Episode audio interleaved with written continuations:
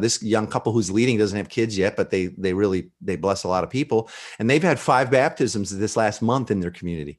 Hmm. Wow. And a couple of them were people going like they heard others who were coming to faith in Christ and walking with Him be immersed in their identity and the richness of that. And they're like, "Man, that was nothing like that. I was real little, or I was at a youth camp thing, and I'm not saying it wasn't beautiful and was great, but I want to be immersed in my identity, connected to our community, and I want the love and the sharing of that, and the accountability and the beauty of all that. Mm. And so, can I? Is it is it like illegal, or can I be can I be rebaptized and immersed in my identity, like Jesus actually said? And like, yeah, you get to. Hey, friends, welcome to the 1000 Houses podcast, where we encourage and equip households to make disciples in and through the home. Every episode, you're going to hear interviews, teachings, and conversations around what it looks like to turn your home into a hub for mission and community and discipleship. Today's episode is from one of our coaching intensives called Made for Mission, where we coach others on how to practically live out the command of Jesus to go and make disciples in our Western context. So, if you want to learn more about A Thousand Houses or check out some of our resources, visit 1kh.com org. Caesar's our guest today, and he is going. He's he's done so much for Jeremy and I, and so many others. Countless people who are asking the same question that we're trying to wrestle with, which is how do we make disciples here in the West? And today, Caesar, we're going to pick your brain on the topic of identity. Um, probably more than anybody I know, you've given me the most. You've kind of imparted uh, this this wisdom and this knowledge uh, to many of us that have, that have worked with you. And so we're just grateful for your time today. And uh, one thing that we can maybe jump right in with is uh, maybe you can get maybe just give a general idea of okay, what does it look like to take on an identity as a missionary? Um, and then one thing I'd really love for you to share with us is just your your teaching on looking at baptism and how mm. that informs our identity as disciple makers and, and missionaries. So thanks for your time. I'm just going to turn you loose, man. All right. Well, yeah, thanks for letting me hang out with you guys for a little bit and talk about probably one of my absolute favorite topics because I think our, our identity is a huge gospel issue. And we call we even refer to it as our gospel identity versus all the identity labels maybe that the world puts on us.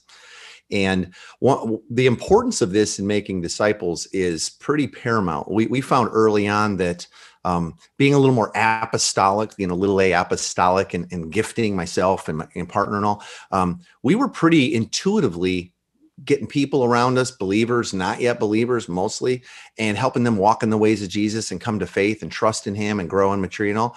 Um, but uh, it pretty quickly, when we then kind of sent others off to do the same, they would kind of look at what we were doing and try to just do the same things right. but it wasn't come from an identity motivation they didn't really see themselves as part of god's family of missionary servants sent as disciples to make disciples so they were trying to do a bunch of stuff so they could be a certain type of people mm-hmm. and what we found is is that even the right best beautiful uh, sort of missional living gospel community life or whatever can become law and will become law pretty quickly if what we're doing individually as families on mission, as oikoses, as collected people, like in a missional community or something, it'll quickly become law, like a new law, if it's not flowing from a gospel motivation and primarily out of who we are.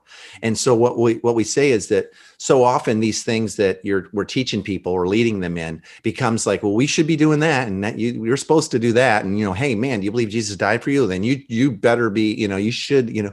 We say, well, there's no should in the gospel. There's no should or shouldn't there's there's we get to because of who God is and who he's created us to be and now empowers us to be or we need not. And either way God loves us exactly the same. So let's let's work deeply at believing who God is and who he's created us to be and now fulfilling that hmm. through the power of the spirit.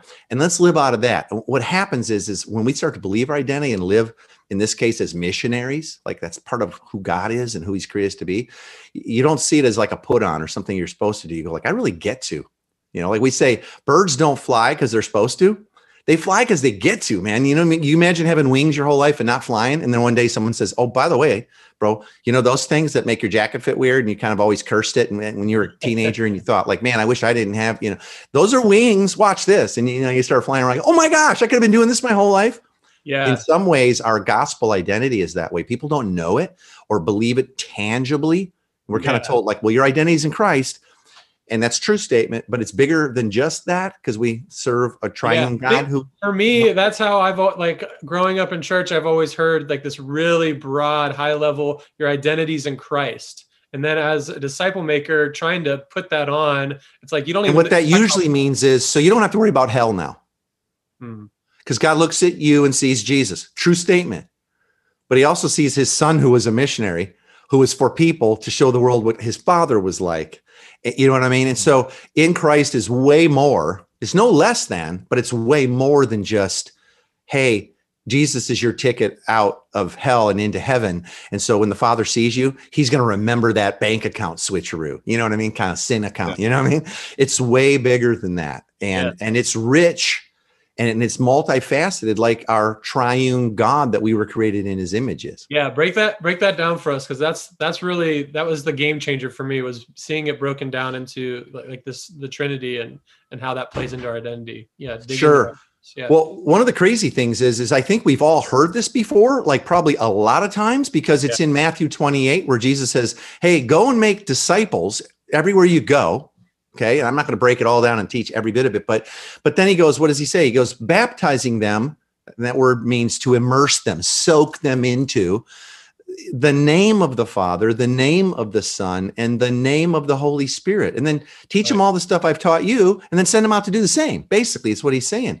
But such a key thing in this, this Great Commission is, is both our mission, go and make disciples. Okay. So I hope the church is listening to that. It's not go and pump up your live stream. It's not get your worship services back going. It's not build new church buildings. It, we get to do all that, but it's go and make disciples. And then, and what's huge and paramount in that? Immerse them in their true identity. That's what he says next. There's nothing in between. It's not like, so after you build this stuff and get this in line and manage this level of sin in their life, it's so then baptize them in the name of the Father. That's an identity statement. Whoever's Father is, that your name. In the name of the Son and in the name of the Holy Spirit. And so we realize that this statement that's true, our identity is in Christ, yes, but it's also in the Father and it's also in the Spirit because we were created in the image of a triune God. And so I'm going to go ahead and share my screen that'll yeah, help me kind of, you know, unpack this just a little bit more if that's okay. Yeah, let's do it. Awesome. All right. So here's kind of how that looks, right? Like we have a triune God, Father, Son, and Holy Spirit. And by the way, that dis in the center is disciple. It's just a bigger word than I could fit. it's disciple, right? Yeah. And and we have the same Father. We were created in the image of the Father, in the name of. Whenever you hear name, that's identity language. It just mm. is, right? It is in normal life. It was then too, right? And we are all God's children who live as brothers and sisters. And so even if you just stay right in the lane of like, let's look at who the church is. Now, I think humans were all created in the image of God. That's what it says in you know the Bible, right? But let's just say, just as believers, as the church, if we really believe God's our Father, that makes you and I, three of us, all brothers. And if we have the same dad and we're brothers, then we're part of the same family. And our sisters, who have the same dad, like we're part of a family. We are a family. The church is primarily and foremost a family. And I think that's super important that we believe that because then we're going to interact differently. How often does a family hang out, right? I mean, look at scripture here. And I'll be a father to you and you'll be my sons and daughters, says the Lord. He doesn't say, and I'll be like a father to you. I am your father. Yeah. Both to the one who makes people holy and those who are made holy are of the same family. So Jesus is not ashamed to call them brothers and sisters. He's our brother. I mean, we know he's our savior and our Lord. He's our brother. Yeah, that's how that's how he sees it. Powerful, right? So good. And Caesar, you guys in your uh like in your community when you actually do a baptism, you kind of walk through this. Like describe to me how that how that how how do you immerse somebody like physically? Yeah, let me let me real quick just get through the rest of the triangle and then I'll give you that real visceral, real language for that, right? Okay. So then if we're if, if we have the same father we're family jesus is a son we live as as our king lived and he was a servant right whoever wants to be great amongst you must be a servant Hmm. whoever wants to be first among you must serve. That's what the Son of Man came. He came to serve, not to be served. And he says we should have the same sort of attitude and belief, right? Jesus says, As I was sent, so I send you. That makes us servants by our very identity. And you can look through all of Scripture, look at how God is. then look how Jesus is. And if you've seen me, you've seen the Father. Hmm. Like we are servants. That's part of our identity, who we were created to be. We don't serve because we're supposed to, or it looks good, or it makes Christians look less mean, or we get to because it shows the world what our dad's like, right? What our brothers like. And then in light of being made in the image of the Holy Spirit, I was back that up a second. We we have an identity relationship with the Spirit. Like that's like really, we were created in the image of the Holy Spirit. The, the Holy Spirit's not some like weird uncle, you know, that just shows up once in a while, or you know, he's it, you know, he, he's not a umph, a little extra power when you need it, or like, hmm, some crazy insight or whatever. Those might be things he can do for us or does with us or in us, but he's God. The Spirit is a person. And Yeah. we're filled and empowered and sent now by that same spirit that did all that in Christ. We're missionaries, sent ones. That's what it, that's what Jesus says, as I was sent, so I send you. And then he breathed on them, right? Hmm. And and that is like, whoa, wait a second. If you're Jewish, you're going like, that's exactly the same language as in the garden when God created humanity, breathed his own breath into them, giving them life, and said, Now be fruitful and multiply, fill the world with what? Me. Right? See, we are missionaries. It's not just people who go and do sort of missions work. That's our identity.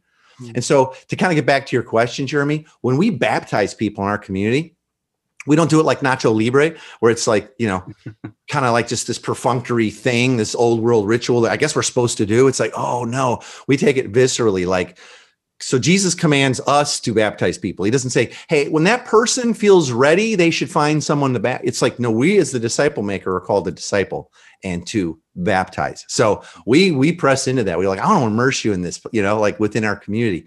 And so what we'll do is we don't do it like Nacho Libre, where it's like Father, Son, Holy Spirit, next, you know, and you get their get the t- t-shirt from the shirt now, uh, from the church. We we do it this way. In fact, someone was just doing it this way this weekend, um, not in our community, but they were kind of filling us in. We were like, hey, um, hey, Mike, you know, we're baptizing my buddy Mike. Hey, Mike, um, you've come a, such a long distance in your life and starting to walk with Jesus and walk in his ways and start to put your hope and your trust and find your life and identity him now.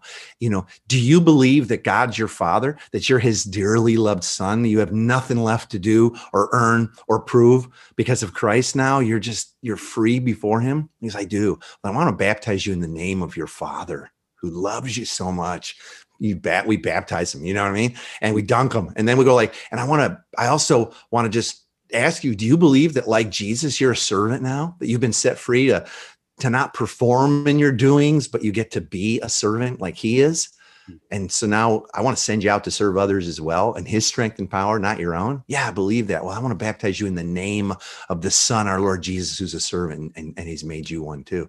And when we baptize him in that and then and then like and i want to baptize you in the name and your identity that the spirit has sent you now and empowered you.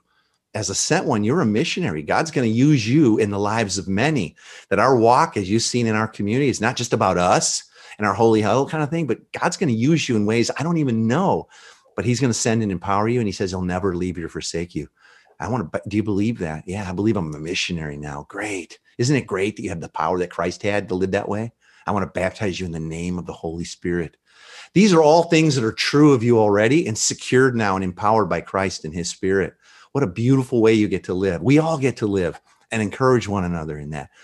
Well, what a powerful baptism. Now, well, that's so elaborate that takes forever. Well, it took 60 seconds if you wanted to. We would actually take longer and savor it and I think a lot of people. I think a lot of people that are watching this are like, I need to get baptized again. well, we've had that. So Like, rich. Uh, Yeah, we had a community. Okay, that some folks that we're we're coaching right now. They're in Texas. They're in their uh, mid twenties. Uh, this young couple who's leading doesn't have kids yet, but they they really they bless a lot of people, and they've had five baptisms this last month in their community. Wow. And a couple of them were people going like they heard others who were coming to faith in Christ and walking with Him be immersed in their identity and the richness of that. And they're like, "Man, that was nothing like that. I was real little, or I was at a youth camp thing, and I'm not saying it wasn't beautiful and was great, but." I want to be immersed in my identity, connected to our community, and I want the love and the sharing of that, and the accountability and the beauty of all that. Mm. And so, can I? Is it is it like illegal, or can I be can I be rebaptized and immersed in my identity like Jesus actually said? And I'm like, yeah, you get to. Now I know some people in their polity, they would say, no, no, no, no, it's a once and doneer, you know. I'm like, well, I don't know. You don't do communion once and done. Like it wasn't, you know. And this flows right out of a Hebraic uh, is is Israel's understanding of mikvah and and cleansing and living water. They did it all the time. The problem is they were taught to do it externally. Hey, you touch something dirty or unclean. And so you got to wash that off in a very special way. John the Baptist comes on the scene and says, Hey, repent. What? Change your mind and live differently in light of what? This. It was a whole internal thing. They had never seen it that way. Right. So I think it's okay, but everybody can vote their conscience. But I said, sure, get immersed again in your identity. I don't know that we can do that too many times verbally, yeah. splish splash, dry, wet, you know, like this is so powerful to who we are and how we get to live. And it really changes motivation so much. And like I said at the beginning, without it, our sort of missional disciple making impulse becomes law. And when I feel like it, and I don't want to, or why do I have to? What am I supposed to do? Tell me I'll do it. You know. Well, speaking of that, uh, Caesar, a lot of people grow up with this idea of missionaries that they're, it's not something you get to do. It's like, please God, don't send me to Africa. You know. Um, that was me exactly the phrase. That was exact the oh, really? phrase. I just know if I really trust Jesus, I'm going to Africa. I'm gonna have to get short hair. I'll be crying all the time. I'll be eating weird stuff. And he, you know what, he did all that in my life. By the way, I've been to Africa so many times, but uh, long other story. so like for somebody who's here in their own hometown and thinks my job is to go to church and maybe be a good person and be a be a disciple and learn but but i don't know that i necessarily have ever heard that that it's that part of my responsibility and and, and that i get to privilege. I would say it's part of our privilege man yeah. you know? so how do you how do you talk to that kind of person? Like how do they be how do how does their their sort of visual image of this is like hard work that thank god only 1% of the church have to do. I'm not one of them. To like, yeah. oh, I get to do this, like as somebody who, yeah, my own context. Well, it certainly isn't like a light switch because you know they heard a five minute presentation on a Trinitarian identity. It's yeah. over. This has to be something that we ground, reground, talk about, connect a lot of dots to all the time. And sometimes we need to see, well, what's it look like to live like a servant? I'm, I'm going to get stepped on or whatever, or live like a missionary. And when I was a kid, uh, being raised in a church with some pretty bad gospel theology going down. Um, you know, we were told, oh, oh, you know, Caesar, you're a missionary. You're a little missionary in your school. And what they meant though was, so, so here's some tracts you should hand out and invite them to, you know, march to Sunday school in March. That's that's what you need to do. That's what missionaries do. I was like, well, I want to remind you uh, you're creating the image of a missionary God right from the garden. Like, hey, where are you? Looking for Adam and Eve right after they sin, and then pursuing Israel, and then moving into the neighborhood and the tabernacle, and then Jesus coming and taking on flesh. We have a missionary God that says we are created in his image. It's true of us. It's more than just when I do certain things, I'm a missionary. It's like I am one. So, what would it look like to live in light of that truth? Which and, and what's the mission? Make disciples help people move from unbelief to belief in light of the gospel and what's true of them now. So if I'm a missionary and I'm in, then I'm always in mode. In other words, we, we tell people you're always in discipleship mode. That's the mission. So people are seeing in your life words, priorities, time usage. They're seeing what you value and what you worthship, what you give worth to.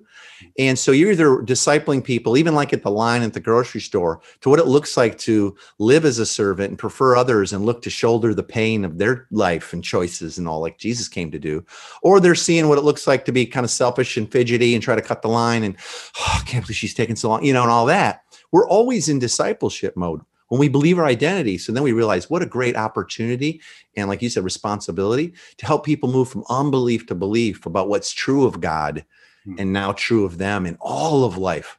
Hmm. And I'm always in discipleship mode. So every meal, every conversation has opportunity to help people move from unbelief to belief.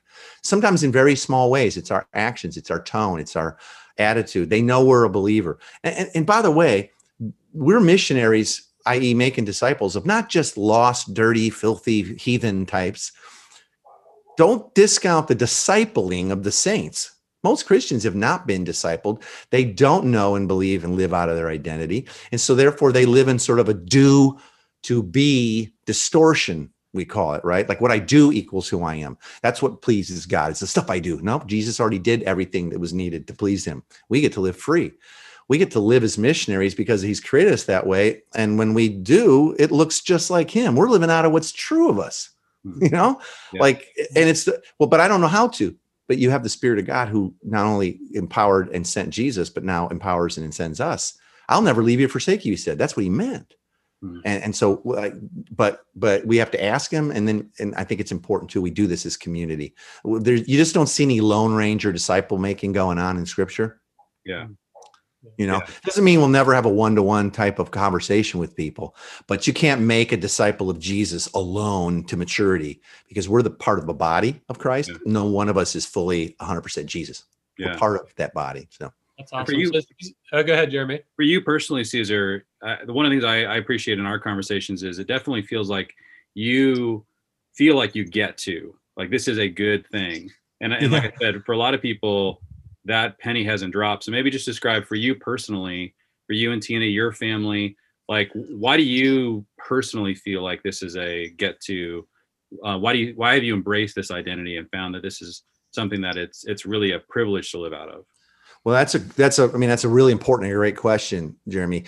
I think that remember I said this is really a gospel issue and we call it our gospel identity. In other words, who God is and what he's done in and through Christ, you know, speaks right directly to my identity. And if I don't believe that I am a son and fully forgiven and I there's nothing to ever do to add to my dad's good pleasure that I already have. This is my son who I'm well pleased. Jesus hadn't done any miracles or anything. He just was his son when I believe that, and and and I believe that God is the most glorious one in the universe, you know, he's the he's the perfection from the starting point forward, and he created me in that same image to be like him. And I don't have to prove anything, I don't have to do anything to be his son. Um, that frees me up to go and serve and look to disciple people and live as a missionary. Where a lot of what keeps people from doing this, they go, I, you know what, you showed me this, it's biblical, I want to live this way, but it's our fear of man, it's our fear of others' perception of us, or we make someone's opinion of us more glorious than the Father's.